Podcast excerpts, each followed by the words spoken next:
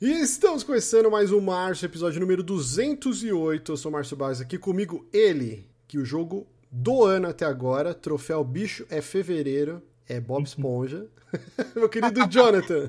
Não, exatamente. Aqui nesse episódio a gente só vai falar dos jogos do ano de janeiro e fevereiro. Essa que é o nosso, nosso corte específico, né? E como não, deixei, não poderia deixar de ser, Bob Esponja vai estar no meio. E olha aí. No final do programa vocês descobrem por quê. Exatamente. E voltando aqui conosco, o segundo maior sonista do Brasil só perde para o nosso querido Sérgio Pepeu. Está aqui, Juan Carlos. Fala, galera, tudo bem? Assim como o Jonathan, já também já tem aí um jogo do ano.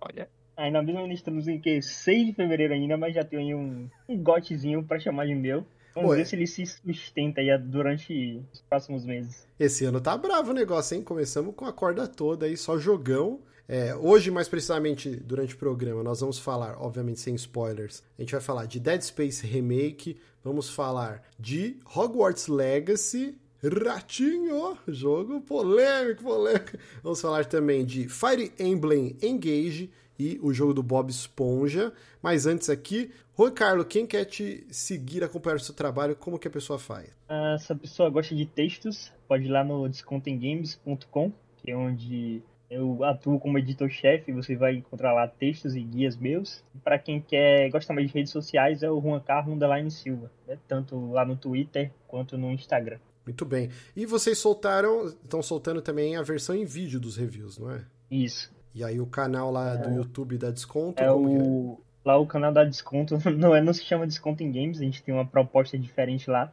que chama República D G, né? Pra quem quer ver muito de Hogwarts Legacy, com e sem spoilers, vai rolar alguns spoilers lá da história, é República D G lá no YouTube. D de dado. Isso, D de dado. Ah, tá. República D G lá no YouTube. Isso. Então vamos começar aqui a brincadeira.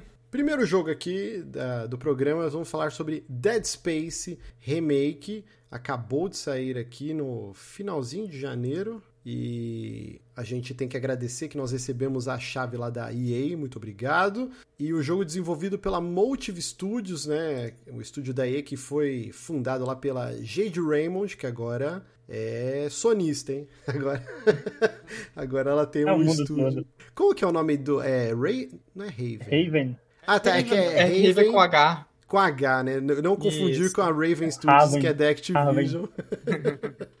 Mas a Motive... O que que eles fizeram? Eles ajudaram no desenvolvimento do Star Wars Battlefront dois. Aí depois eles desenvolveram Star Wars Squadrons, que era o jogo de nave. E aí agora eles vêm com Dead Space, o remake. E eu tenho que começar falando assim, eu sou um grande fã da franquia Dead Space. E inclusive tá no feed aí dos podcasts, eu, eu republiquei um programa que eu, Jonathan e o Otávio a gente gravou sobre o Dead Space original lá de dois mil e oito e a gente esmiuça tudo, tintim por tintim da história, a gente fala das influências, então tá um programa bem legal pra quem, quem curte a franquia. E eu tava meio tranquilo, porque a gente jogou ano passado lá pra abril, maio, Dead Space, uhum. Gravamos o programa, aí agora no finalzinho desse ano saiu o Callisto Protocol. Nossa, oh. Saiu estranha essa pronúncia. Callisto Protocol, é, que é do Glenn Schofield, que é o, um dos pais, né? Talvez o pai de Dead Space. Sim. E, e então eu tava meio tranquilão. Eu falei, ah, eu, eu vou jogar porque eu gosto muito, mas eu vou esperar um pouco. E aí, como a gente recebeu aqui, eu falei, pô, agora não tem como deixar muito passar, tudo, né? né?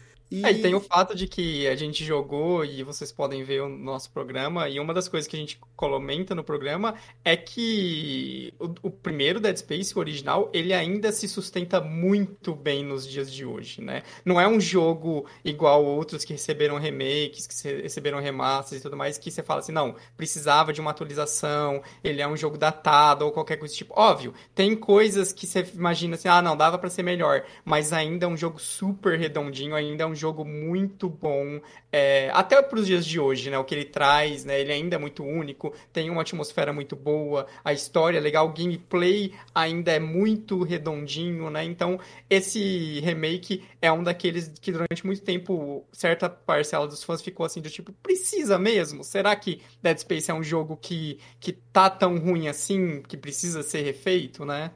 É, eu sinto que ele veio como ressuscitar a franquia, né? Porque uhum. tava desde o Dead Space três, que acho que é de dois mil e dez, dois mil e onze, por aí, não teve mais nada, né? E não. Eu achei que seria um remake um para um, só com uma, uma mega camada de texturas, né? Super bonito, mas não. Ele é um... Eu diria que ele fica... Ele não é o Resident Evil dois, que uhum. acrescenta e muda trocentas coisas do jogo, mesmo porque Resident Evil dois é um jogo lá de noventa e oito, a perspectiva Sim. dele, de, de ângulo, cenário estático, era totalmente diferente, então eles reformularam o jogo. Virou inteiro. Outro jogo, é praticamente, outra coisa. Né? Uhum. Mas ele também não é... Cara, um, por exemplo, os jogos da Bluepoint, vai, o Demon's Souls. É, não é só polir pixel, né? Não, não, assim, o trabalho da, da Bluepoint, tanto no, no Shadow of the Colossus quanto no Demon's Souls, é primoroso, Sim. assim. Mas eu digo Mas assim, em termos de gameplay, é, é, em gameplay, estrutura, é quase que o mesmo jogo de antes, né? Eu diria que é, é basicamente, eles usaram até é. wireframe, tipo, acho que é hitbox, tudo, é, só que é lindíssimo, ainda é um dos jogos Sim. mais bonitos do PlayStation cinco, assim, o Demon's Souls é inacreditável, e o remake do Shadow of Colossus também é lindíssimo, mas assim, ele acre... o Dead Space, ele acrescenta muita coisa de jogabilidade, que, por exemplo, o salto gravitacional do primeiro jogo, né, que você em, em áreas de gravidade zero, que você tinha que mirar para uma parede, aí o Isaac pulava, e aí ele batia o pé lá e virava a câmera, né, e aí você tinha essa mudança uhum. de perspectiva e tal. Aqui, nada disso existe mais. Você tem o jetpack, que foi introduzido no segundo jogo, Sim. então, e aí... O fato de você ter o jetpack nesse e não ter mais o salto gravita- gravitacional, ele cria áreas inteiras novas. Elementos uhum. de relação com o cenário totalmente novos. E você tem áreas novas, você tem encontros com inimigos novos, tem boss battles novas, você tem textos, é, audio log... Você tem alguns momentos, você entra em algumas áreas e você ativa um holograma e você acompanha o que aconteceu naquela sala vendo o holograma dos personagens, isso não existia. Você uhum. tem uma física é, extremamente diferente do primeiro jogo, que já era legal, mas agora você pode, por exemplo, você entra numa área, você quebra uma mesa e você utiliza os pés dessa mesa para empalar os, os, os necromorphs. Legal. Você, o jeito que você interage com o cenário é diferente agora, porque é uma física muito mais robusta, lembra uhum. quase Half, Half-Life dois, onde você podia interagir Gravity com tudo Gun, do cenário, né? Assim, uhum. com a Gravity Gun, é quase isso, assim, né? O famigerado puzzle do... Não é um puzzle, né? É um elemento, uma fase que todo mundo odiava, eu ia até falar que era dividido, mas não é, todo mundo odiava isso no primeiro jogo, que era a parte dos asteroides, você tinha que ficar lá com o canhão Sim. destruindo... Cara, essa parte não existe mais no jogo. Eles criaram uma área nova e essa parte... É tudo novo agora. E é muito mais divertido o uhum. que você tem que fazer do que você sentar lá e ficar morrendo trezentas vezes tentando destruir o asteroide. Então, assim, é um jogo reformulado, cara. Ele muda até coisas, Legal. tipo, principais da história... É, e, obviamente, eu não vou falar o que que é, mas a relação do Isaac com alguns personagens... E até o background, né, é, da unitologia, que é essa religião, eles fazem uhum. menção a... Direto, alguns personagens falam, ah, as estrelas estão famintas. E isso não tinha no primeiro jogo, porque foi algo que eles acrescentaram no terceiro jogo. Pra quem uhum. ouvir lá o nosso programa vai saber aí, mas é todo um lore, né, do que, que são os necromorphs, o Marker, o que que eles querem, né, por que que eles querem devorar as coisas, né, make us Sim. whole again, né, nos torna inteiros. E aí tem... já estão preparando o terreno agora nesse remake, falando das estrelas que estão famintas e tal. Uhum. Então, você vê que é um, é um remake, mas eles pegaram tudo que deu certo no segundo no jogo, e no terceiro jogo, que apesar de não ser um jogo de terror, é, é um fruto da época onde tudo tinha que ser co-op, tudo tinha que uhum. ter mais ação, né? Resident Evil tinha perdido totalmente o elemento survival horror, infelizmente o Dead Space foi na onda como outros jogos, né? Mas tinham coisas legais, elementos de jogabilidade interessantes, e eles pegam uhum. tudo isso e tacam nesse remake do primeiro. Então, por exemplo, áreas que... Sabe aquela parte que você tem que... Você entra tipo numa gôndola, e aí você vai indo bem devagar, e dos dois lados tem inimigo te atacando, e hum, aí você vai sim. lutando, só que você tá preso dentro dessa gôndola, e depois você tinha que fazer o caminho inverso. Uhum. O jogo agora, ele te apresenta elementos, você tem tipo uns painéis de energia, né? E antes você pegava com telecineses lá, a bateria encaixava, e tinha energia na área. Agora não, uhum. você tem como se fosse disjuntores. Então, alguns tem três, alguns tem, alguns tem duas opções, alguns tem quatro. Quando você ativa energia numa área, você vai escolher o que, que você quer manter E aí isso muda o jogo. Por exemplo, você está numa área e você pode desativar as luzes, mas ao mesmo tempo você vai manter a câmera de ar, então o seu personagem vai estar tá respirando sem usar o, o oxigênio da armadura, que tem aquele uhum. contador antes de você morrer sufocado, e você pode manter a gravidade. Ou você po- Só que a luz está apagada, e aí você hum. vai ter que se, se guiar com a, a luz da sua arma. Então você sabe que você vai passar um puta de um perrengue. Ou você pode deixar a luz ativada e desativar a gravidade do lugar. Aí você vai voando. Então, é legal. Então o jogo, a experiência daquela área não vai ser igual, porque as pessoas podem escolher, tipo, como que você quer navegar naquela área. Então, por exemplo, o que, que eu fiz? Eu mantive a luz acesa nessa área, mas eu desativei a gravidade. Eu voltei de jetpack voando, em vez de entrar na gôndola e fazer o caminho de novo, entendeu? Cara, Nossa. Isso acrescenta muitas possibilidades, assim. É um... Por isso que eu não sei se o marketing da E A foi estranho. É... Ah, então, porque na, pelo marketing, pelo que eles mostraram e tudo mais, a minha expectativa era tipo assim, não, é um jogo um pra um. Eles estão meio que só reformulando mais a parte visual, mas o resto, óbvio, fazendo umas adaptações aqui e ali onde é necessário, mas o resto, é, a minha expectativa era assim, ah, não, é o mesmo jogo, é o mesmo momento a momento, os mesmos trechos de gameplay, o mesmo level design, isso ia se manter tudo. E pelo que você tá falando, não, é um jogo não. muito mais é, evoluído, né? Amplificado, diferente, Sim. né? Outra coisa que eles mudaram... Entrando né? nessa, nessa questão do marketing aí, é, a sensação que eu tive durante todo esse processo é que o Callisto Protocol foi mais empurrado do que o próprio Dead Space Remake. Sim, que com certeza. Uma da Electronic Arts, o outro de um estúdio que acabou de ser formado. Então, uh-huh. ficou muito estranho esse processo de comunicação deles aí com o jogo. Sim, ficou estranho mesmo. E outra coisa que eles reformularam, né? O, o rosto do Isaac. É, eu, eu vi alguma matéria falando que eles tinham essa necessidade de dar uma empatia, trazer uma, uma empatia maior. Então o personagem, uhum. cara, eu não sei se foi proposital, mas ele é a cara do Adam Sandler. Chega até a ser um negócio estranho. O Isaac Clarke é o Adam Sandler, cara. Nada me tira da cabeça isso, assim, tipo... Porque no, no jogo original ele era um cara meio... Sei lá... Engenheiro genérico, né? Ge- Genericaço, assim. Até no, no rosto dele muito, né? Ele quase que sempre tava com o capacete no primeiro sim, jogo. Sim, sim. E aqui você tem momentos quando você encontra outros N P Cs... Ele vai, ele tira o capacete, conversa com a pessoa, tudo em game, assim, é bem legal isso. Então eles humanizaram o personagem, que ele era meio que um robozão, além de ser um protagonista silencioso no original, né? Aqui Sim. não, aqui ele fala pra cacete, e ele debate, porque é muito engraçado você pegar o primeiro jogo, você é meio que um garoto de recado, tá todo mundo te dando ordem, ou é a Kendra... Ah. Ou é o Daniels lá, né? E ele fica, ó, oh, agora pifou o oxigênio, se vira. Agora pifou o transporte, agora pifou combustível da nave. Todo mundo o tempo inteiro te dando ordem e o Isaac só, amém, amém, amém. Aqui ele bate boca com os caras. Ele, pô, tô fazendo não sei o quê, tipo... Ele vai dando as ideias, é porque... Cara, ele é um engenheiro, ele foi pra essa missão pra Ishimura, porque ele é um maluco que é perito, ele que ia consertar a nave se tivesse quebrada, né? E agora é. Faz todo sentido ele não ser simplesmente um garoto de recados, ele, ele dá sugestões. Tipo, uhum. o Daniels tá falando, ó, oh, tá acontecendo isso, a nave perdeu a força no motor, a gente vai colidir. Aí ele fala, não, então eu vou pra tal área, porque eu vou mexer nisso, isso, aquilo. Ele vai, tipo, tomando a, o controle da situação. E eu achei muito legal, muito bem-vinda essa, não humanização, mas dá realmente poder pro protagonista, né?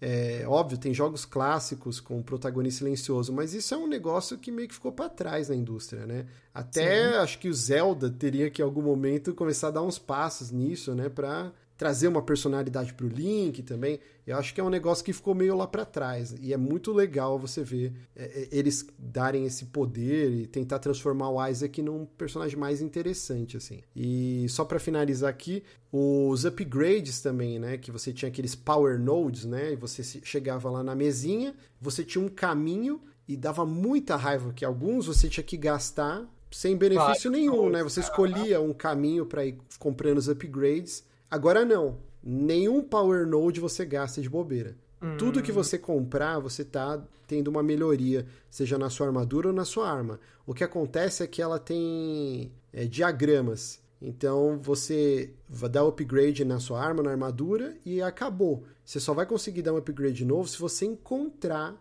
um diagrama que habilita novos poderes, um uhum. novo level na sua arma ou na sua armadura, assim. Então eu achei que ficou bem interessante. Ficou legal. Uma evolução, assim, natural do que era no outro jogo. Cara, então assim, quem gosta de Dead Space, esse jogo é meio que uma compra obrigatória, porque ele não é um remake um para um, ele, ele muda muita coisa, uhum. eu citei aqui, e, e ele tem dois finais, inclusive, um final secreto que dá uma brecha. Talvez a gente não tenha um remake do Dead Space dois, a gente tenha um Dead Space dois totalmente novo. E é uma ideia, assim, legal também, eu acho que... Tudo bem que o Dead Space dois um nunca jogo. rejoguei, mas ainda é um puta jogo, mas se eles querem talvez criar coisas novas e talvez se distanciar para outro caminho, né, no Dead Space três, eventualmente, é uma abordagem que pode funcionar muito bem. Uhum. Talvez como essa, mais do que um remake, uma reimaginação, tipo, pega coisas do dois, mas agora indo para uma outra direção, trazendo coisas diferentes, né,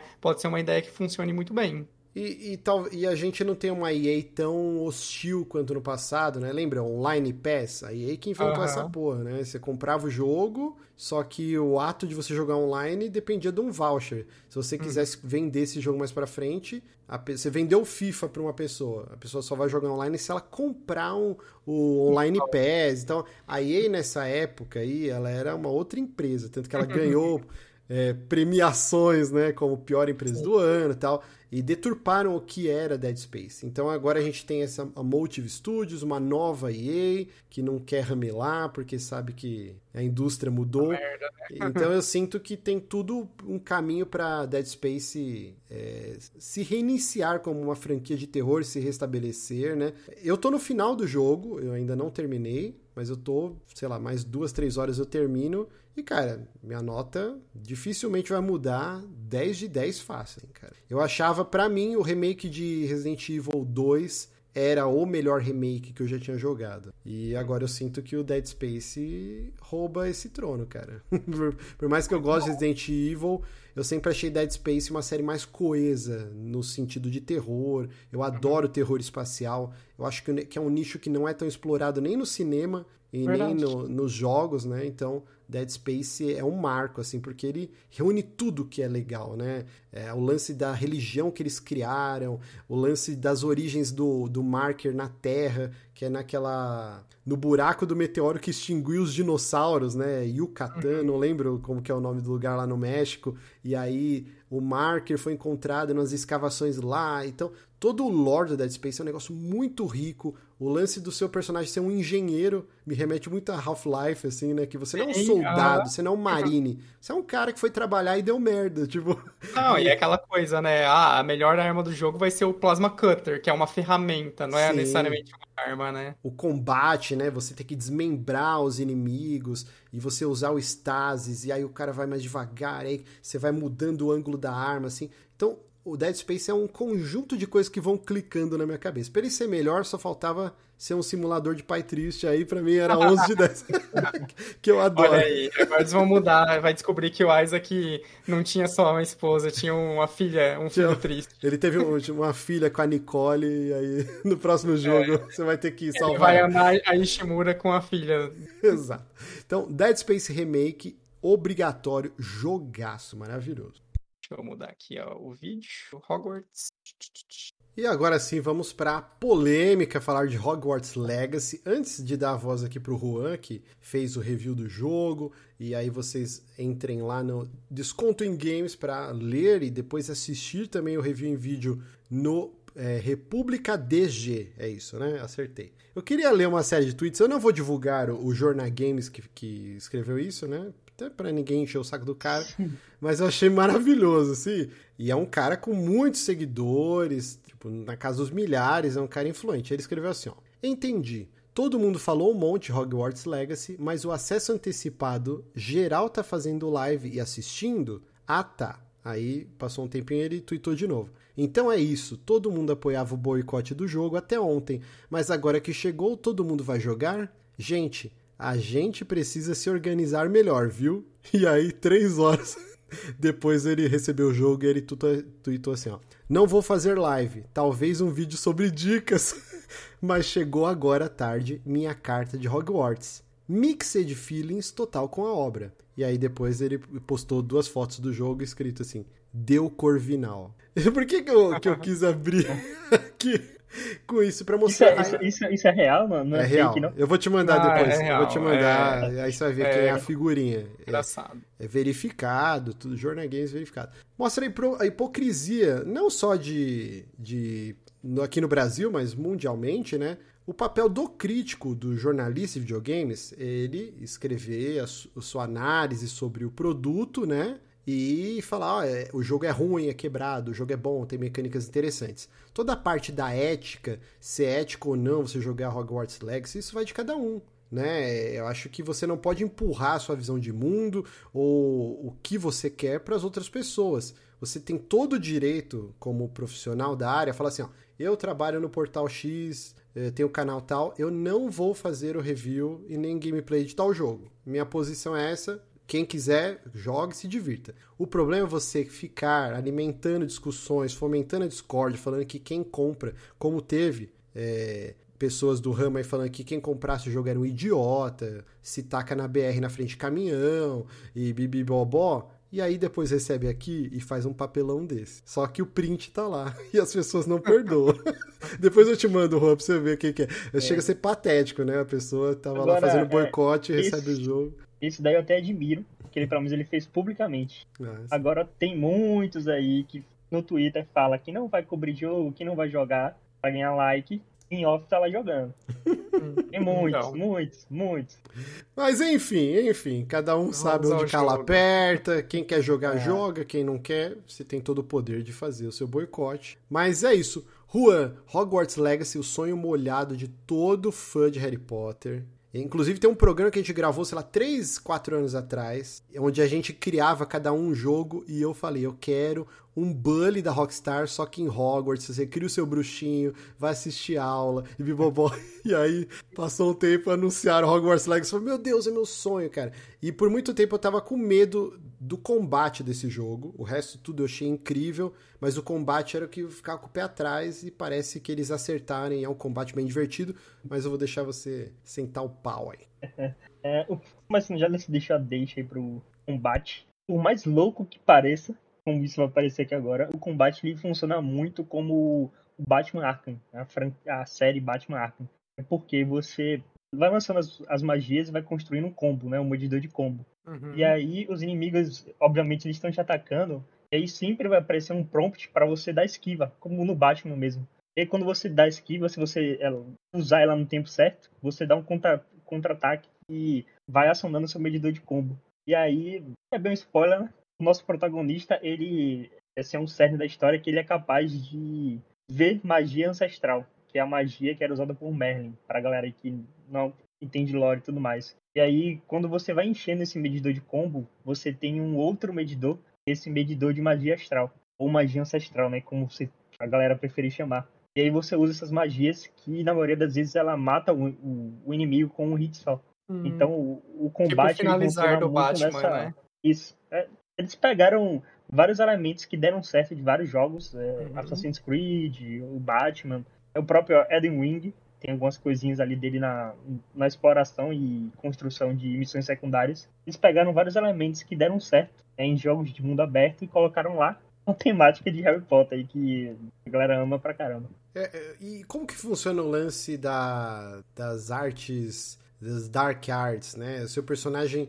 Eu vi que você pode até lançar o Avada Kedavra, né? Que é um one-hit kill, você mata qualquer bicho. Mas essa, no lore, né? Nos livros, nos filmes, essa magia só é utilizada por bruxos... Das trevas, né? Das trevas. E aí, seu personagem, ele tem que ser do lado maligno? Ou você consegue oscilar entre as duas partes? É, pra muita gente vai ser algo negativo, né? O jogo ele não tem um sistema de karma. Pô. Então, não existe isso de você ser um bruxo do bem ou um bruxo do mal. É, é padronizado ali, você pode tomar decisões que uma pessoa normal acha, pô, isso aqui é, é ser escroto, mas não, não existe isso de ser um bruxo das trevas no jogo. E o que é que acontece? Você tem vinte e sete feitiços ao todo, que são os feitiços padrões, o Levioso, o Ignis, que a galera conhece e tudo mais, e você tem esses três feitiços proibidos, que é o Crute, o próprio Avada Kedavra, e o outro é o Império, né, que você toma o controle da mente da pessoa. É, esses três feitiços, eles são tratados de maneira completamente opcional.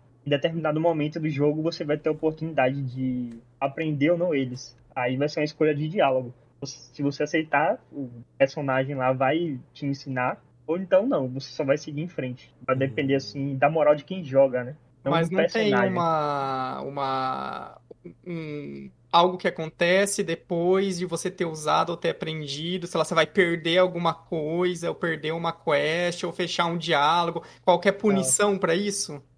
Tem um contexto pra você aprender, uhum. mas eu não vou entrar, entrar muito, porque é spoilers pesados, assim, da história, digamos assim. Uhum. Só que você não perde nada se você deixar de aprender. Então é completamente opcional. É, ah, o jogador que escolhe. Vai aprender ou não. Fico um pouco triste. Eu, eu tinha esperança que ia ser meio que um BioWare da vida, né? Um jogo da BioWare. Que você... ou, ou Fable, né? Que você começa a virar Fable. Um diabinho se você fizer as coisas ruins. Seria interessante, né? Você poder ir pro lado das trevas e tal. Eu, eu nunca jogo personagem maligno, mas é legal você ter a opção, né? E uhum. tem o Spectro Patronum? Não. Ah... Olha aí, é D L C, né, Márcio? Tem que vender pacote Pô, de expansão. Eu achei Quadribol... que Espectro Patrono, o que mais vai ter no D L C? é, ó, coisa, e, e moralidade. O, o contexto do jogo. Você não vai estar enfrentando dementadores, por exemplo. O contexto uhum. é a, a revolta dos goblins. É o Hanrock lá que tá liderando. Uhum. Então, seus inimigos vão ser bruxos das trevas e alguns outros animais, né? Tem os trasgos, tem aranhas, tem lobo. Só que o cerne em si são os bruxos das trevas e os goblins. Eu ia então... até, agora você falou do lore, do, da história em si, eu ia perguntar, o jogo ele se passa em que ponto do universo? É no passado do universo dos, dos livros principais? Tipo, aparecem é. personagens que você conhece dos livros, ou professores, ou qualquer coisa do tipo? É, ele se passa bem antes no passado, uhum. obviamente, no caso, bem antes dos livros e dos filmes. É lá pro...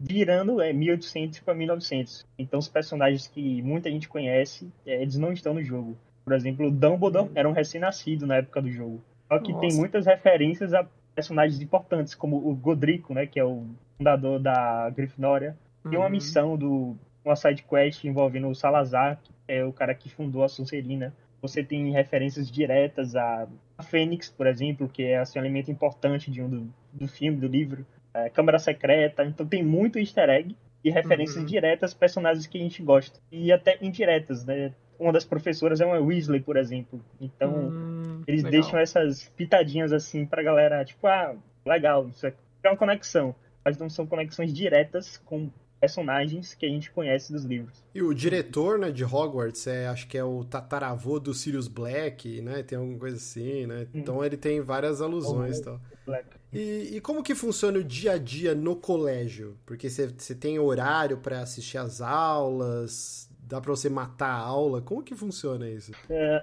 muita gente talvez não goste dessa parte, porque o jogo ele tá sempre te catapultando para fora de Hogwarts. É, a, a história vai sempre te colocar para fora, então você não vai passar muito tempo lá. Tá? O tempo que você vai passar lá é mais fazendo coisas secundárias. Entendi. Porque Hogwarts é tratado como, quase como um personagem assim, principal. Tem porta escondida, tem muito enigma, tem segredos, é, porta trancada pra você abrir com baú, alguma coisa, algum easter egg legal, colecionável, enfim. Mas muita coisa que acontece lá é secundária. É, as aulas são mais cutscenes, você vai assistir uma aula lá, uma cutscene, por exemplo, tem aula de herbologia, que você vai pegar a mandrágora e puxar ela e depois enterrar de volta. Uhum. E são essas cutscenes, elas têm o Q T E, pra você aprender o feitiço, que você vai... mexendo no analógico do controle, e é isso, você aprendeu o feitiço, e aí acontece alguma coisa, alguém vai te mandar uma carta, né, a corujinha lá com a carta chegando, aí você vai pra fora do, da escola de novo,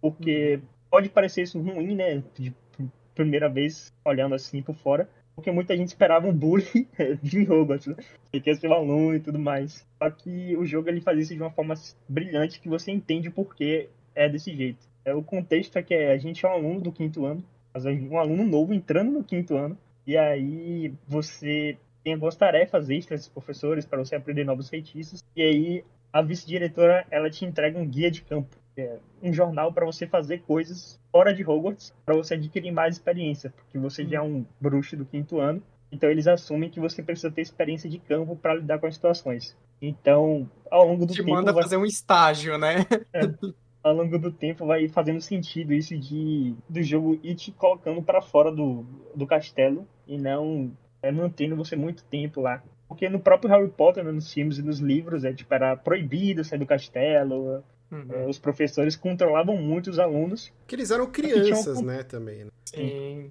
Aqui ainda são, mas é o lance do contexto, né? Na época do Harry Potter tinha o Voldemort, tinha é, muitas coisas acontecendo fora do castelo que tornavam o ambiente ao redor hum. bem seguro para as crianças. E aqui, nessa época, não tem isso, entendeu? Sim. Então, os professores eles se sentem mais seguros, de certa forma, para permitir essas andanças aí pelo mundo. E aí na parte de exploração você tem Hogwarts, né? E você tem os arredores. Você tem Hogsmeade, que é aquela cidadezinha. E que mais que tem? Se a galera conhece, assim, vai ser os pontos turísticos que a gente pode falar, assim, vai ser bem isso. Porque o resto são áreas ao redor e muita coisa montanhosa também para você uhum. explorar. Uhum. É, porque, voltando, é muito do contexto. Porque é, muitas coisas que são exploradas no jogo datam de... eras de uma era que é antes dos livros e dos filmes. Então, é um conteúdo que a galera não teve tanto contato. Uhum. Dá pra fazer um paralelo com O Senhor dos Anéis, a série que a Amazon acabou de publicar. Tem muita coisa que antecede, né? O lance que a gente conheceu de Sauron, enfim. Sim. E aqui é o mesmo lance. Uhum. Eles vão introduzindo é, relíquias do passado, né? Esse lance de histórias, ao mesmo tempo que eles vão adicionando coisas que a gente teve contato.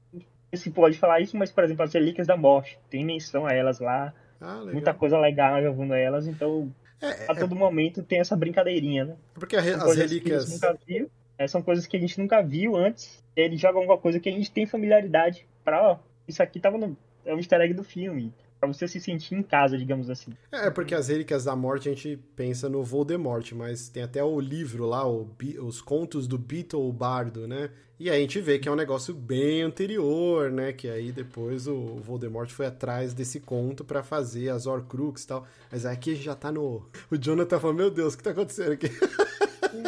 Não, tranquilo. Que eu sou doente, cara. E assim, essa parte mais lúdica, porque eu joguei no P C... Acho que o Harry Potter um, dois e três, né? E aí ele tinha esse lance de você fazer as aulas, tinha competição entre as casas, né? Então, conforme você ia fazendo as coisas, tinha a pontuação, tinha coleta de feijões, é, os feijões sortidos, tinha o sapinho de chocolate, tinha uma porrada de coletável. Tem aqui também esses coletáveis, tem a competição entre as casas.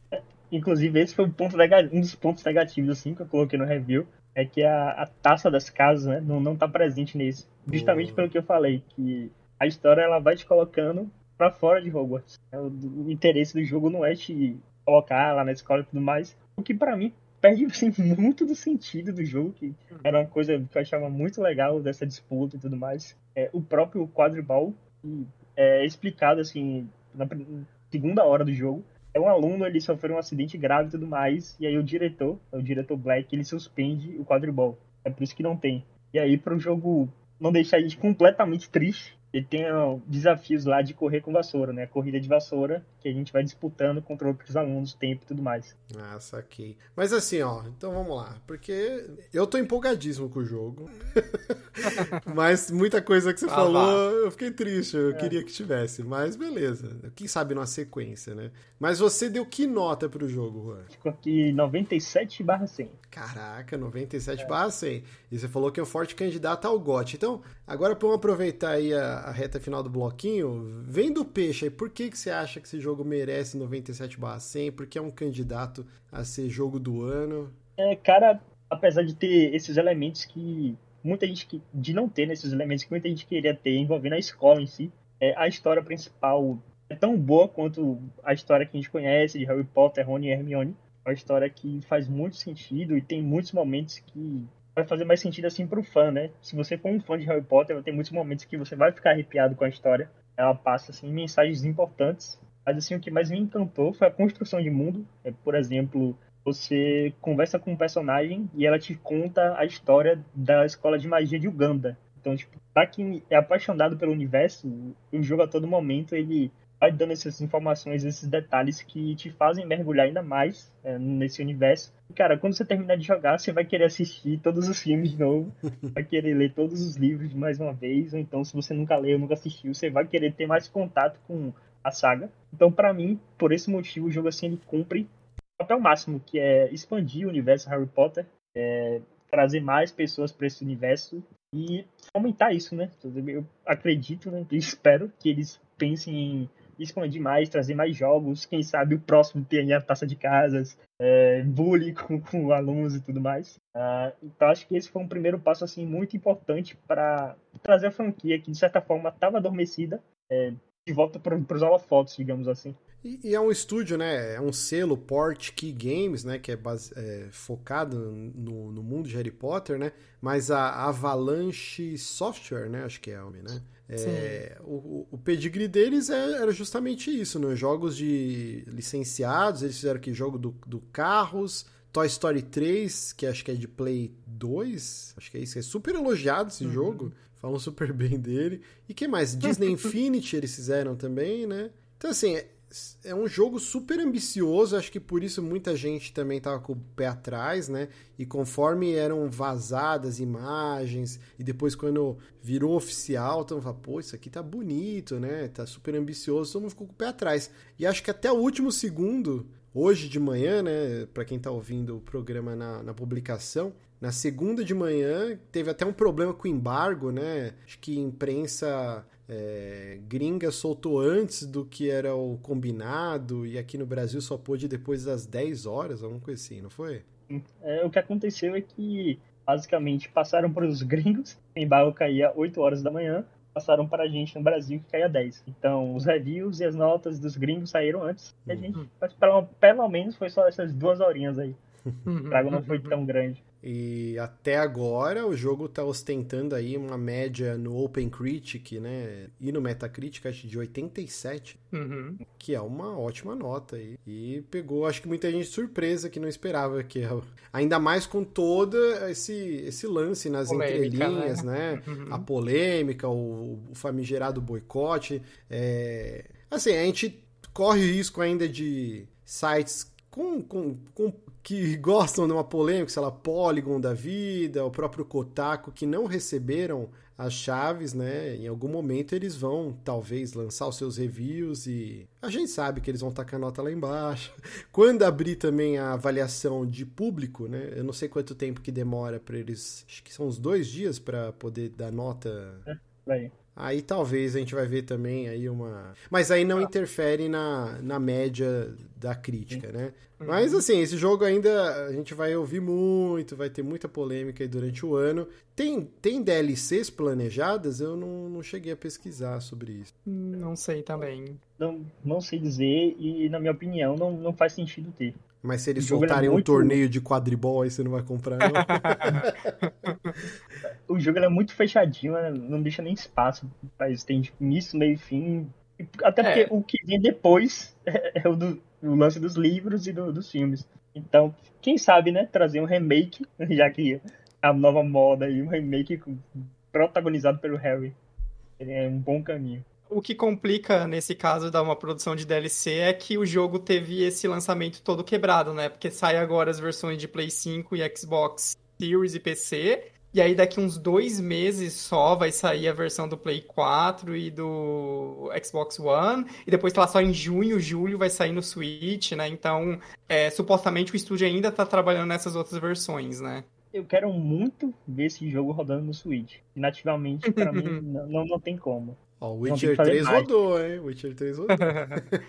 Aquele modo de batata bonito. Mas eu acho que Fazendo o que mais. eles fizeram é o correto, cara. É o que a C D Projekt Red deveria ter feito lá com o Cyberpunk. Solta onde tava rodando o jogo, ok. P C, Play cinco e Xbox Series X, ele tava rodando ok, okay, né? Uhum. E aí deixava a geração anterior pra depois. Eles soltaram tudo junto, só que só forneceram as chaves pra versão de P C, né? E aí é, deu então. o que deu aí, que C D Projekt Red ficou respirando por aparelhos aí. Tipo, todo mundo em cima deles. Então, acho que foi correto. Vai deixar a geração passada mais pra frente, uma versão mais razoável. A do Switch, a gente sabe que vai dar mais trabalho, porque o hardware é, é, é mais defasado. Então, uhum. é uma situação complicada aí. Mas muito bom. Muito bom, eu estou é. muito empolgado, tô, tô maluco pra jogar aí. Se pudesse dar um conselho, né, pra galera que vai pegar e tudo mais, é, não deixem de fazer o conteúdo secundário. Pra mim, as missões secundárias, assim, muitas delas são muito melhores do que boa parte da campanha. E o trabalho que o estúdio fez com os personagens secundários é, assim, é absurdo, né? Ah, e só pra finalizar... A, a, a Pop e o Sebastian, acho que a galera vai pirar com eles e vão gostar tanto quanto a, o Rony e a Hermione. É, esse, isso que... esse é o nível da, de construção assim, que eles tiveram. Eu ia te perguntar isso, eu tinha esquecido. Você meio que monta um, um grupo, né? Que em algumas quests eles te acompanham, não tem um lance assim? É bem um grupo. É, tem, o jogo ele tem essa estrutura, né? Tem as missões principais, que é a campanha tradicional de R P G. Tem as tarefas, que é basicamente são as aulas dos professores. As missões secundárias, que são as andanças pelo mundo e tudo mais. E tem essas missões que são chamadas de missões de companheiros. Hum. São essas questlines atreladas a três personagens. São três ao todo, mas não chega a ser um grupo, né? É uma questline separada para cada personagem. Ah, e aí tá. Você sai com eles, aí desenvolvendo a história deles. Ah, legal. Bacana. Então é isso. Hogwarts Legacy recomenda então, hein, Juan? Eu... Pra quem é fã e pra quem não é fã, pra mim é obrigatório. Se você curte R P G, jogo de mundo aberto, magia, vai sem medo que vai gostar muito. O quão Ubisoft The Game ele é? Muito. Tem torre. Escalar a torre, liberar mapa. Não, não, tem, não tem torre. Olha aí. Então não é tanto Ubisoft The Game. Muito bem. Porém tem... O mapa é dividido em regiões e tem coletável pra caralho em cada região. Então é de Ubisoft. Então tá decidido. Então é isso, Hogwarts Legacy. Vamos dar. Então vamos agora pro terceiro bloquinho, Fire Emblem Engage. Esse aqui eu estou totalmente na bota do Jonathan, que recebeu... Pra quem não sabe, o Jonathan escreve para uma revista... Eu... Revisto, falei agora é difícil, hein? Uma revista europeia, europeia isso, né? Que é exatamente. A Ninja Fresh. Isso, e a Switch Player Magazine, Switch as duas, Player né? Magazine. No caso, a gente recebeu o código do Fire Emblem Engage pra Link Fresh, e aí estou jogando pra fazer review, e o Márcio também está jogando, e ah, é um jogo absolutamente gigantesco, né? Então, é, são nossas impressões aí na... Na meiuca do jogo, eu tô com umas vinte e duas horas, mais ou menos. Você tá em, que, em quanto, mais ou menos? Acho que eu tô com umas doze, doze pra treze horas, assim. É, uhum. eu, eu, assim, eu tô fazendo a mesma coisa que eu fiz com o Fire Emblem, o Three Houses. Que eu jogava uma batalha uhum. é, antes de dormir. E assim, não todo dia. São umas três vezes na semana. Quando eu ia deitar mais cedo, eu falava, pô, hoje eu vou fazer uma batalha. Inclusive, eu me dei muito mal semana passada, porque eu deitei dez e meia. Eu falei, hoje eu vou dormir cedo. Porque de domingo pra segunda tem episódio do Last of Us, vai dormir tarde pra cacete. Segunda-feira tem gravação do podcast, e a gente tá gravando dois episódios por segunda, aí vai dormir Sim. tarde pra cacete. Aí chegou na terça-feira, eu falei, opa, hoje eu vou dormir cedo. Deitei dez e vinte com o Switch na mão. Falei, vou jogar uma batalha de Fire Emblem e vou dormir. E aí foi uma batalha de duas horas. quarenta e dois turnos a batalha. Apareceu uma porra de um dragão de gelo. Aí eu morri, meu grupo inteiro. Aí eu usei aquela runa lá, que você pode voltar no tempo. Voltei uhum. uns quinze turnos. Aí eu joguei quinze turnos. Consegui matar o dragão. Uma da manhã. Jogo do inferno, cara. É... Uhum. Mas aí, Jonathan, você que já... Você é um cara... Você chegou a jogar os anteriores. Eu cara, comecei eu joguei... no Three Houses. É, eu joguei o Awakening no D S, mas eu não joguei assim tanto, mas no Switch foi quando eu é, virei mais fã de Fire Emblem, até no sentido assim que eu joguei não só o Three Houses, mas joguei Fire Emblem Warriors, joguei Fire Emblem Warriors Three Hopes, né, que, que é outra pegada e tudo mais, então assim, virei mais fã de Fire Emblem ah, por agora. É uma série que eu sempre tive interesse por causa dessa coisa, né, o, essa coisa de R P G tático não, não é um gênero que, que é tão explorado, pelo menos durante alguns anos, não teve tantos jogos do tipo, meio que recentemente que a gente teve uma ressurgência maior, né, com remakes e remasters, e até mesmo jogos independentes explorando gênero, né, outros jogos grandes explorando gênero, tipo Triangle Strategy, por exemplo, né, então é um gênero que foi aparecendo mais recentemente. Mas o Fire Emblem, ele sempre tem essa coisa de misturar dois é, pontos na sua experiência, que é, um, por um lado, ele é esse jogo de estratégia tático por turno, e, no outro, e por outro lado, ele é um jogo de waifus e husbandos, né? De você ter um relacionamento com os personagens anime, e aí ele vai ser, é, alguns muito mais que outros, anime ao extremo, de ter a, as menininhas de anime, os menininhos de anime, isso não, pode atrair... Você tá pode... tirando o principal fator desse jogo, não é nem waifu nem husbando, é milfs. Esse jogo Milfs, tem as também. Milfs mais belas que um jogo japonês já fez. É, também tem. Mas é aquilo, ele é... É, é... é esse extremo que vai atrair certo público e vai justamente afastar outros, né? De ter essa coisa muito japonesa, muito anime, né? E no caso do Fire Emblem Engage, eu acho que a principal é, coisa dele, e principalmente comparando com Fire Emblem Three Houses, que foi o outro Fire Emblem de Switch... É que, enquanto o Three Houses, ele tinha um aspecto... Ele se focava maior na parte de relacionamentos, na parte de você criar é, os personagens e fazer eles evoluírem e tudo mais, sendo que a parte tática era um elemento desse todo. O Engage, eu comparo muito que é o contrário. Ele é um jogo de estratégia, com foco nas batalhas, nas batalhas táticas e tudo mais, com alguns... pequenos elementos de é, relacionamentos e esse tipo de coisa. Inverteu-se a, a ordem, a importância desses dois elementos. E até é engraçado, na época do, dos reviews, que o jogo já saiu faz umas duas ou três semanas, mas quando os reviews saíram, teve essa discrepância muito grande, que era assim, reviews nos quais a galera gostava do Three Houses ou elogiava mais o Three Houses, olhava pro Engage e falou, putz, Ele, a série deu um passo para trás na parte de relacionamentos, na parte de desenvolvimento de personagens. Enquanto outros reviews que foram mais positivos foram do tipo, nossa, esse é um jogo que volta lá para os primórdios de Fire Emblem e traz mais a parte tática, mais a parte de batalha, é, do combate mesmo, do gameplay, né? Então, vai ser um jogo que pode agradar muito dependendo do que você tá buscando, é, entre esses dois elementos, né? Então... Pra mim, eu quero saber depois a sua opinião. Eu comecei no Three Houses, até peguei uhum. depois no, no três D S, aí tá pra jogar em algum momento o Awakening, tem, tem o, os outros lá do três D S também que eu peguei. Uhum. Eu me apaixonei pelo Three Houses na parte, não de relacionamento em si, que eu achei bem legal, mas eu comprei muito a trama, a trama política, muito Game of Thrones, o Three Houses, os personagens, uhum. os dilemas, o hubzinho da escola, explorar a escola e tal, eu adorava aquela rotininha. Sim. E aí, o que acontece? No Engage, eu não gostei da base,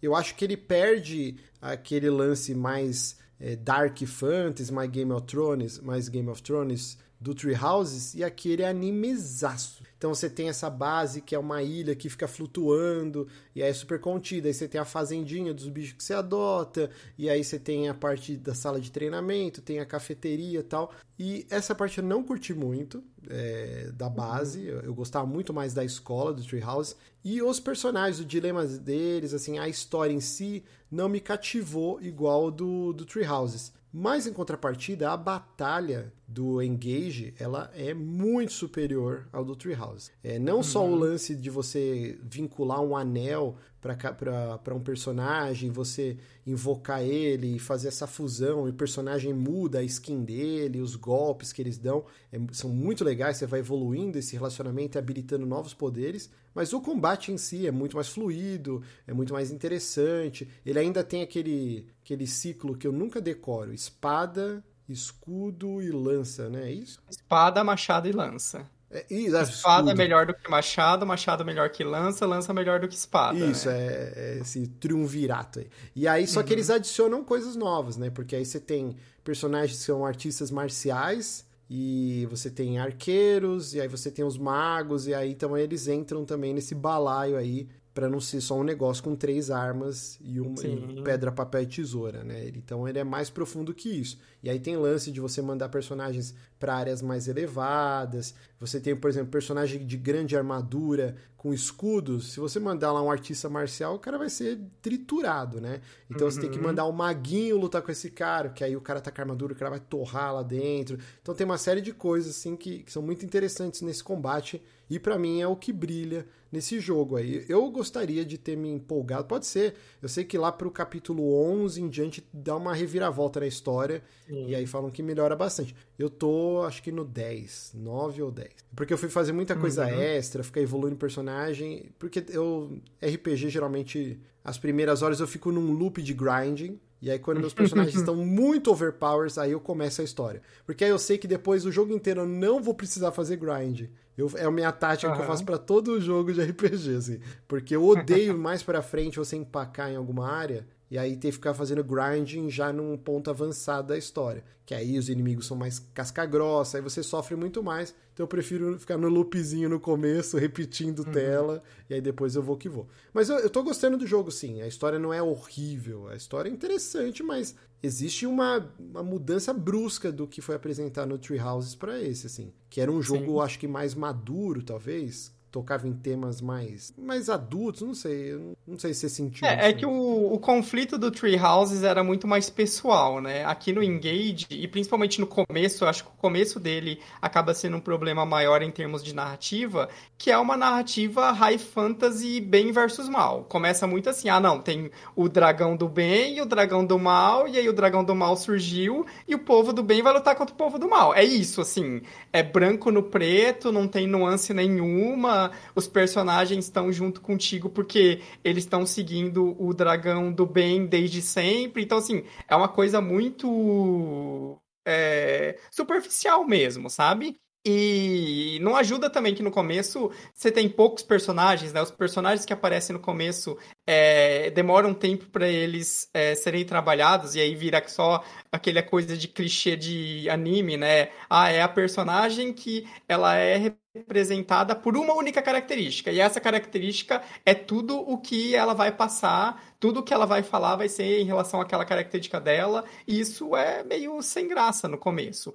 Eventualmente chega um momento em que a história tem um, uma reviravolta, e não é que vira uma, nossa, virou uma história super complexa, super interessante, não chega tanto, mas ela fica mais legal, mais instigante e mais complexa. Até rolam umas mudanças e tudo mais. Então, é, é uma melhoria muito grande, mas eu concordo contigo nesse sentido.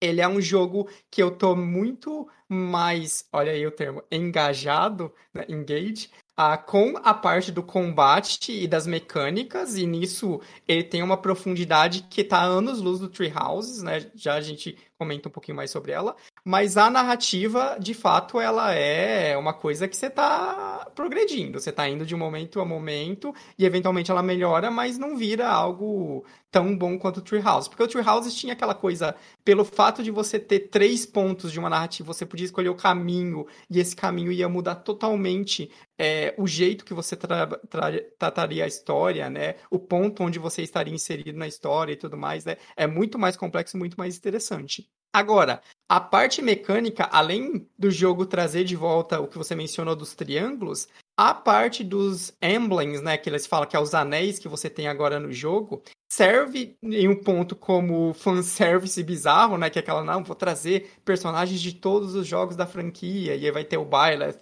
vai ter o, o Ike, vai ter a Tiki e assim por diante, mas mecanicamente ele é muito muito legal, complexo, e ele te instiga a utilizar essas mecânicas, porque no começo parece só uma coisa de um reforço positivo, no sentido assim, ah, você tem um personagem de espada, você vai colocar um emblema de espada e ele vai ficar mais forte, mas conforme você vai vendo que a cada combate, a cada batalha, você pode equipar os anéis em qualquer personagem que você quiser, você, e você consegue é, ativar esse efeito na batalha a todo momento, desde que você tenha uma barra preenchida, né? Geralmente você ativa o emblema e ele fica lá por uns três minutos ativados. E quando acontece isso, você consegue é, muito facilmente é, mudar totalmente o jeito de lutar do personagem. Por exemplo, você pode ter lá o seu curandeiro, né, que é o, um dos primeiros personagens que você acha. Ah,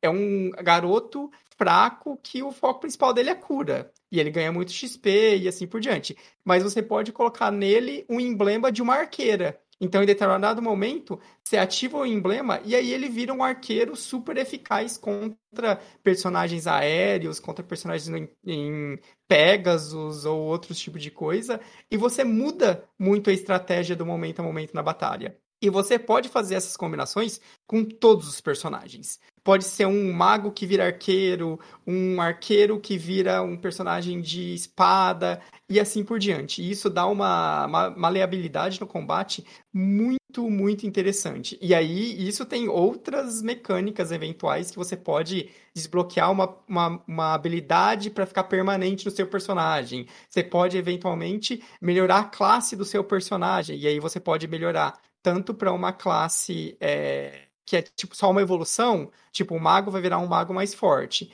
Ou você pode fazer com que o mago utilize o emblema de espada, aí ele vai aprender a utilizar a espada, e aí você pode mudar o mago para ele virar um espadachim.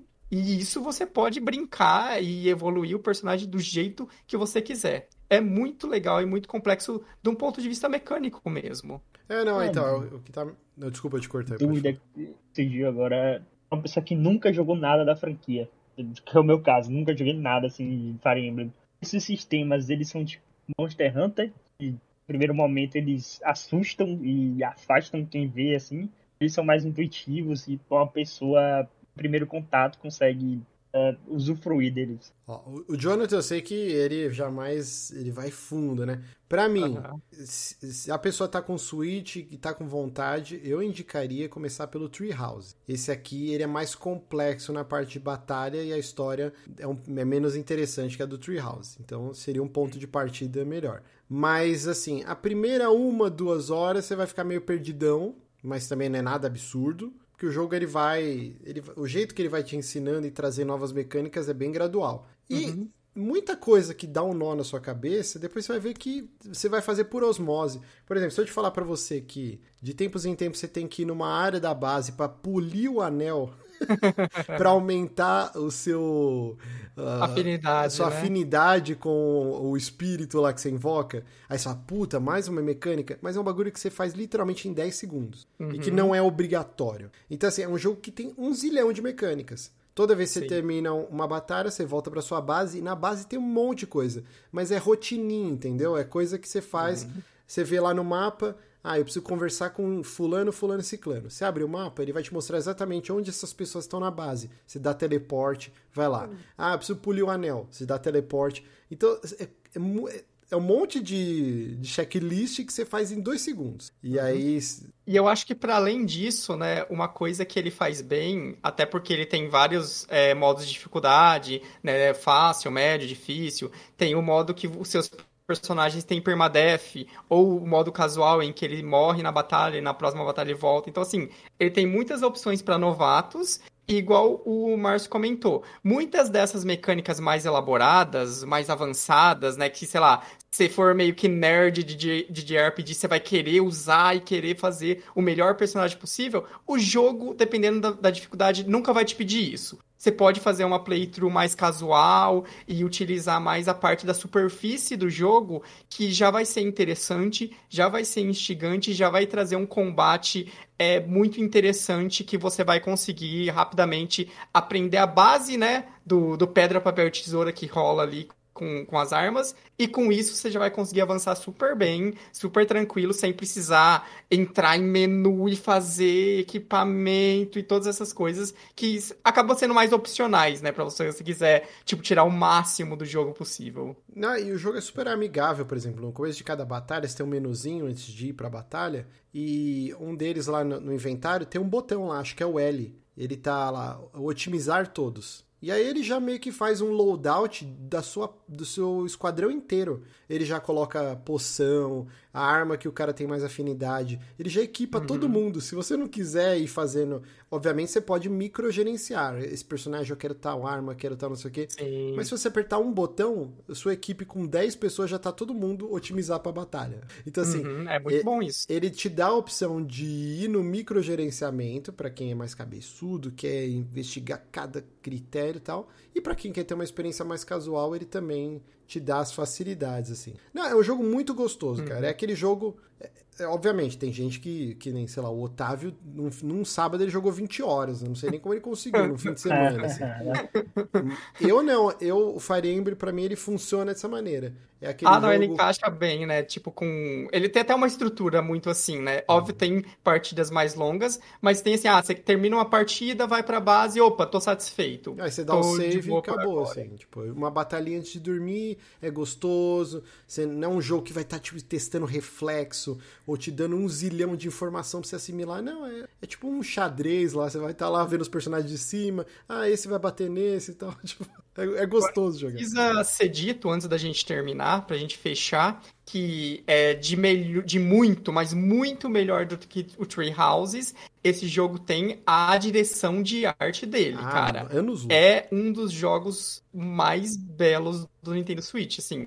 Óbvio, tem aquela coisa que o pessoal criticou da Pepsi Chan, né? O personagem principal é o cabelo vermelho e azul, mega exagerado e tudo mais. Mas, para além disso, ele tem um estilo cel shading muito bonito. Ele consegue trabalhar muito bem todos os momentos do jogo. Tanto os diálogos, quanto as cutscenes, quanto os momentos em que você tá na batalha, né? E tem uma transição linda de, tipo, você tá lá no modo de zoom, vendo a batalha como um todo. Vai atacar, ele vai no personagem e aí vai pra um...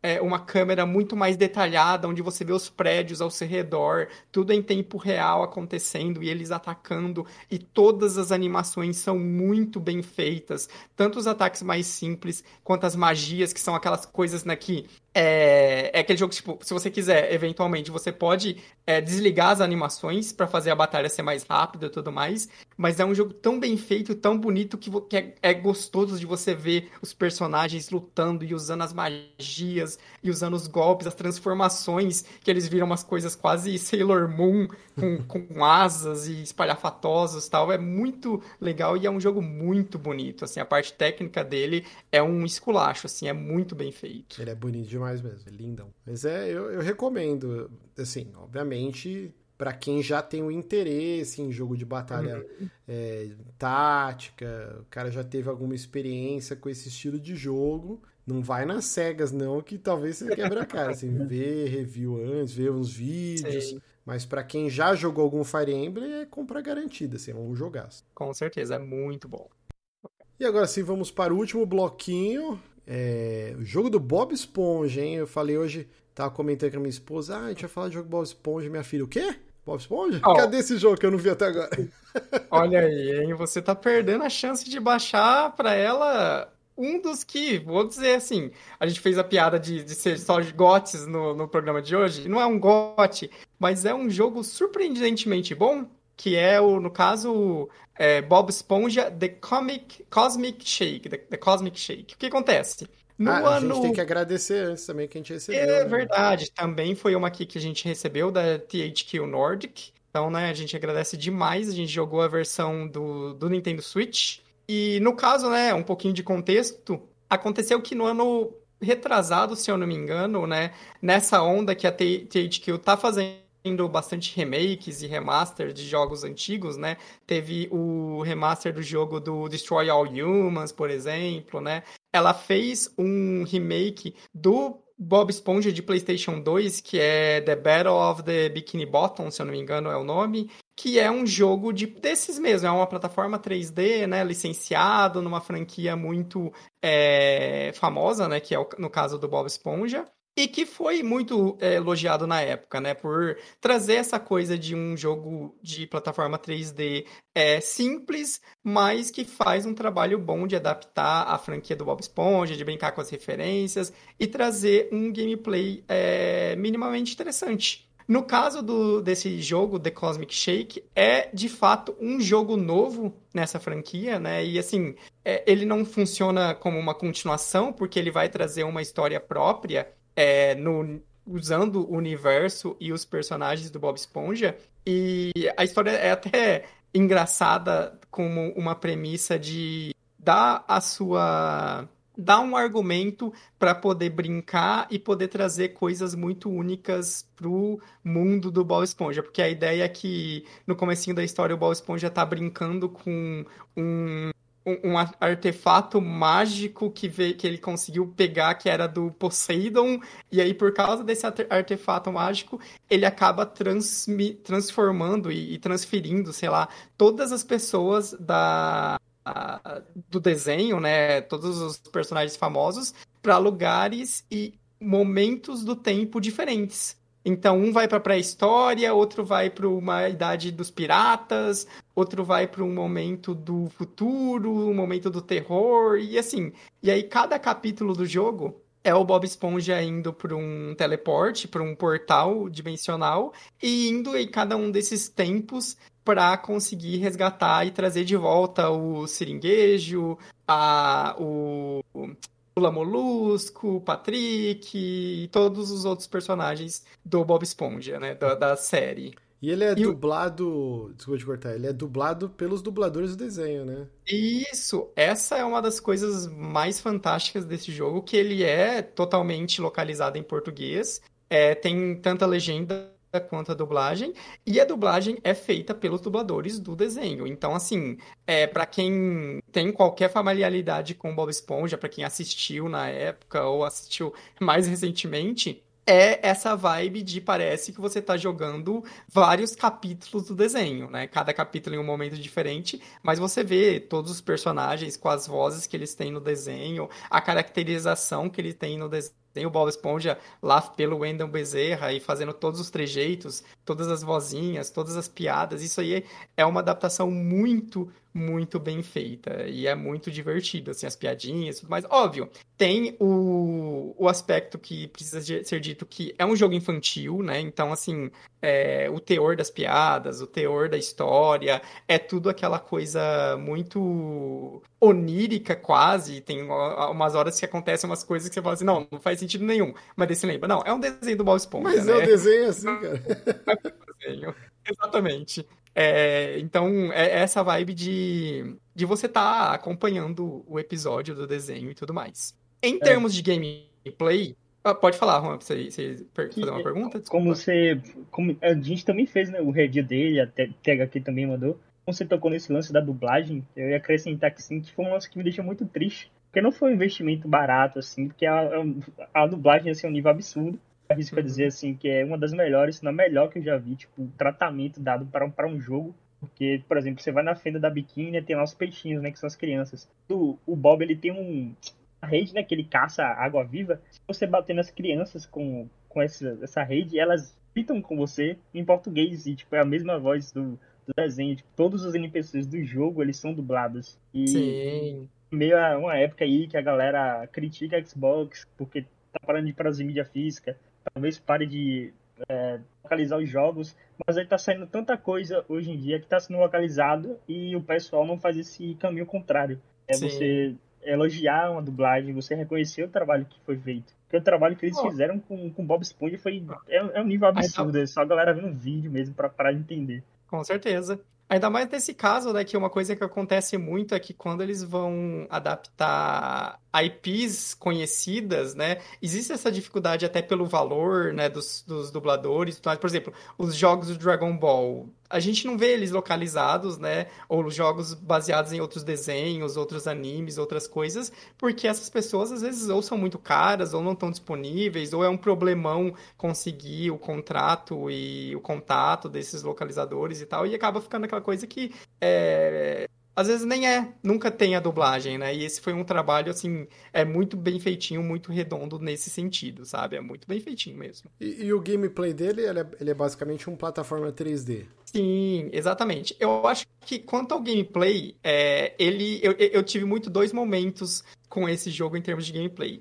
É, um aspecto, primeiro, que precisa ser dito, que esse eu acho que é quase que majoritariamente positivo, é o level design dele. Ele é um jogo muito bacana no sentido de level design, porque ele é um jogo de plataforma três D que tem uma vibe mais para um Mario Odyssey do que outros jogos, tipo um Crash, por exemplo. No sentido em que cada um dos mundos que você vai visitar, e tanto a Fenda do Biquíni, que é tipo a sua hub, eles são esses mundinhos interligados. Então, assim, quando você está explorando esse mundo, óbvio que tem um caminho específico que você vai fazer, conforme você vai avançando e você vai liberando atalhos e liberando as coisas, mas ele é essa hub em que você fica indo e voltando, abrindo o mesmo cenário, você olha para o mapa e você vê que o mapa onde você está é praticamente um mapa único, todo interligado. É um mundinho que você está explorando mesmo. E não é só aquela coisa de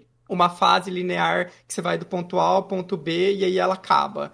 É, é um mundinho muito bem feito e muito bem estruturado. Óbvio que existe uma diferença entre de cada cenário, né? Tem outros cenários que vão ser um pouco mais lineares, outros trazem elementos de puzzle. Tem uma variedade muito legal é, nessa parte de level design que é muito interessante. Já em termos do gameplay em si, é, até no começo do jogo e até o segundo mundo, mais ou menos, eu tava achando ele um jogo muito simplesão e muito é, limitado. Porque o que acontece? É aquela coisa de jogo de plataforma. Você começa com o básico do básico, assim, você pula e tem o pulo duplo. E aí o Bob Esponja também tem um ataque que ele usa aquela redezinha dele pra girar, tipo um Crash também, ele faz tipo um redemoinho. E assim, esse golpe tem uns momentos de combate que no início ele não é a coisa mais é, precisa possível. Às vezes você vai querer bater no inimigo e aí a sua animação acaba antes, você toma o golpe, tem um delayzinho para começar a animação. Então no começo ele traz uma estranheza com essas mecânicas, ele parece muito simples. Mas ele tem um ponto de virada muito grande a partir do capítulo dois, que é o momento que você ganha alguns outros poderes, e principalmente tem um poder que você ganha que é tipo um dash no ar. Quando você tá no ar, você pula, você consegue ter um botão que ele, o Bob Esponja dá tipo uma voadora pra cima dos inimigos. E isso é usado tanto no combate quanto na travessia. Você pode dar essa voadora em cima dos inimigos e você pode dar essa voadora em pontos no cenário, em é, caixas, em balões, em, em coisas. Então, a partir do momento em que o jogo apresenta essa mecânica, cara, ele, ele se amplifica de uma maneira muito, muito interessante. O que parecia uma coisa mega limitada, de tipo assim, ah, você pula e... e dá um golpe, e isso é meio desengonçado, vira muito mais interessante, porque você pode pular e quicar no inimigo, e aí é interessante que esse golpe de quicar, você pode combar isso no ar. Então, enquanto você estiver no ar, você pode usar isso para cima de outro inimigo. Então, no combate, vira aquela coisa, você pula, quica no inimigo, vira a câmera no ar e já quica no outro inimigo, e isso você matou dois, três, quatro inimigos seguidos. E aí o cenário também passa a utilizar isso no level design, né? No, em determinados momentos, você vai ter aquela coisa de plataforma. Você pula, dá o pulo duplo, quica para cima de outro lugar, e aí quando você bate no objeto, ele reseta a sua habilidade de dar o chute, e aí você pode usar de novo. Então, assim, ele vai se ampliando e ficando muito, muito mais interessante. E ele é um jogo que usa isso muito bem. Ele não chega a ser um jogo super desafiador, né? Ele tem momentos mais difíceis do que outros, mas o fato de ele ter essa, essa complexidade com pulos, com os ataques, com o level design, faz ele virar uma coisa muito mais interessante do que ele apresenta no início. Então ele cresce muito no decorrer da aventura, conforme você vai avançando no jogo. E tem boss battle, tem parte é... meio Metroidvania, assim, de você não acessa tal coisa, depois pega tal poder e acessa. Sim, não, todos os cenários, ele é até um jogo feito para você jogar uma vez e passar os mapas todos, e você depois voltar em cada um dos cenários com todas as habilidades, e aí sim, você vai conseguir achar item secreto, você vai conseguir desbloquear é, áreas do mundo que você não viu. No final de cada mundo tem, geralmente, uma batalha de chefe, e elas são bastante variadas, eventualmente... é, sem entrar muitos spoilers, tem um momento que vira quase Luigi's Mansion, que você ganha um poder de sucção, e aí você usa pra sugar inimigos e jogar os inimigos no outro. Então, assim, é, não é um jogo muito longo. Se você for só zerar, ele dura aí umas seis horas. Mas se você for voltar nas fases para pegar tudo, fazer cem por cento, pegar os coletáveis, ele vai ter uma variedade bem bacana e bem interessante, sabe? Ele é, é muito surpreendente pelo que ele oferece. Vale ressaltar que é, ele tá com alguns problemas de performance, e isso não é só exclusivo do Nintendo Switch. É óbvio que não é no Nintendo Switch, ele é um jogo graficamente mais simples, né? Mas ainda é bonito, mas em todas as plataformas ele tá tendo alguns engasgos. É, é muito aquela coisa assim que quando você tá indo de uma área para outra, parece que tem um mini loading que afeta um pouco a performance, então ele dá uma engasgadinha e aí vai, e aí não tem mais é, engasgo nenhum. Então ele tem essas coisinhas. Ah, no documento de Pro, pro, pros embargos e tudo mais, a T H Q até falou que eles estão cientes, eles estavam trabalhando é, em patches, né? Eu não cheguei a ver se já foi corrigido, já foi melhorado, mas não é nem um problema que chega a afetar a experiência ou estragar a experiência. Ainda é um jogo é, muito bacana, e principalmente assim, eu acho que, cara, pra criança é um jogo muito, muito bom, muito redondinho, que vai ser muito proveitoso, até pelo fato de ter essa localização bem feita, né, de trabalhar tão bem com essa propriedade intelectual. É um jogo surpreendentemente bacana. E ele é só single player, não tem o modo dos jogadores, tipo o Mario Odyssey, que um controla o chapéu, é só uma pessoa mesmo. Não, infelizmente nesse ponto ele é só single player, ele é um jogo de historinha single player, do início ao fim, não tem nenhum modo multiplayer, nem nada do tipo. É, eu, você me deu uma boa sugestão, cara, porque assim, a gente recebeu, mas vocês falaram, ah, deixa que eu, eu, eu vou jogar pra falar e tal, e eu nem instalei ele. Mas a, a Babi, minha filha, tá enchendo o saco pra gente jogar alguma coisa, e eu ia começar amanhã o Pokémon Violet com ela. Eu ia fazer um bonequinho dela e tal, e a gente ia jogar tudo de um pouquinho, mas eu acho que do Bob Esponja ela vai curtir muito mais.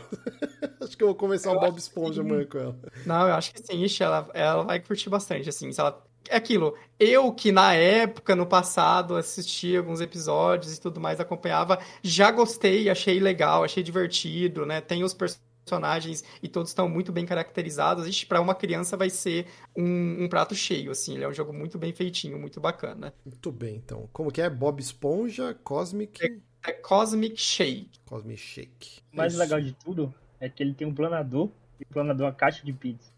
É, muito bom. Não, essas brincadeiras com, com, com as mecânicas e o jeito que ele traz coisas do, do, do gameplay, né? Ele tem aquela coisa que a cada...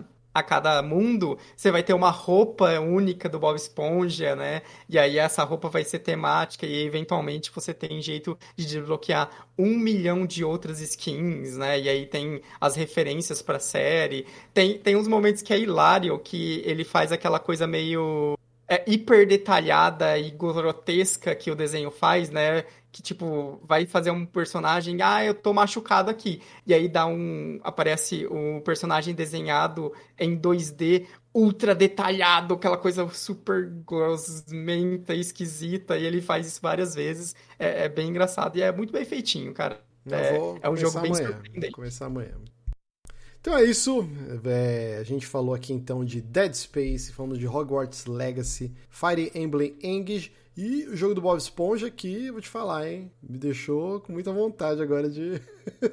É o jogo Quem... que eu tô mais empolgado que é o do Bob Esponja, cara. Quem diria que você ia terminar esse programa querendo jogar o jogo do Bob Esponja? Vou jogar amanhã com a minha filha, o Bob Esponja. Queria agradecer demais aqui a presença do Juan. Imagina, eu que agradeço já...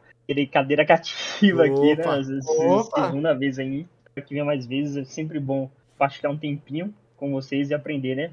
Uma P H D agora em Dead Space. Se a gente tiver alguma pergunta, eu já consigo responder. Não, Não muito bom, muito bom. É, sempre que, que rolar aí algum tema aí, a gente vai chamar o Juan para participar. E é isso, agora eu tô aguado que eu quero jogar o Hogwarts Legacy e também o Bob Esponja, não sei qual que eu vou jogar primeiro. Olha a hora.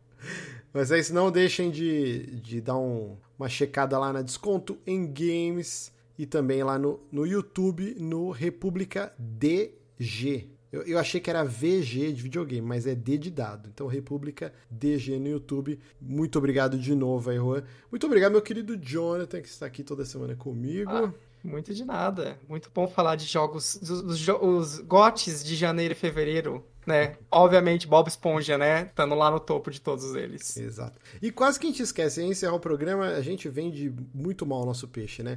Lembrando que a gente tem um apoia-se, que é o apoia.se barra Márcio com três As, cinco reais por mês, você ajuda demais a gente continuar produzindo conteúdo e você ganha acesso aos nossos grupos exclusivos do Telegram e do Discord. Lembrando que toda segunda-feira a gente está soltando até o final dessa primeira temporada, né, do The Last of Us na H B O, a gente lança um programa discutindo com spoilers tudo que rolou no episódio, easter eggs, o que, que adaptaram do jogo, o que mudou e tal, e tá bem legal essa jornada aí, e a gente lança toda segunda, além do nosso episódio semanal temático, e às quintas-feiras, a partir das dez, lá no youtube ponto com barra Marcos com três As, a gente está... estamos jogando Zelda Breath of the Wild. Eu espero jogar até o final, até... Não, vai sim, ó, já vai, passou vai, vai. do line, ó, agora, ixi, é atropelo, não tem mais nada aqui em Hyrule que vai segurar esse menino. Sim, tá muito bacana, e a gente fica falando sobre a vida, dos assuntos mais esdrúxulos, né, o que a gente menos fala lá é videogame, enquanto eu jogo Breath of the Wild, tá bem legal o papo, e acho que é isso, Jonathan, tem algum recado pra gente passar? Não, é isso aí.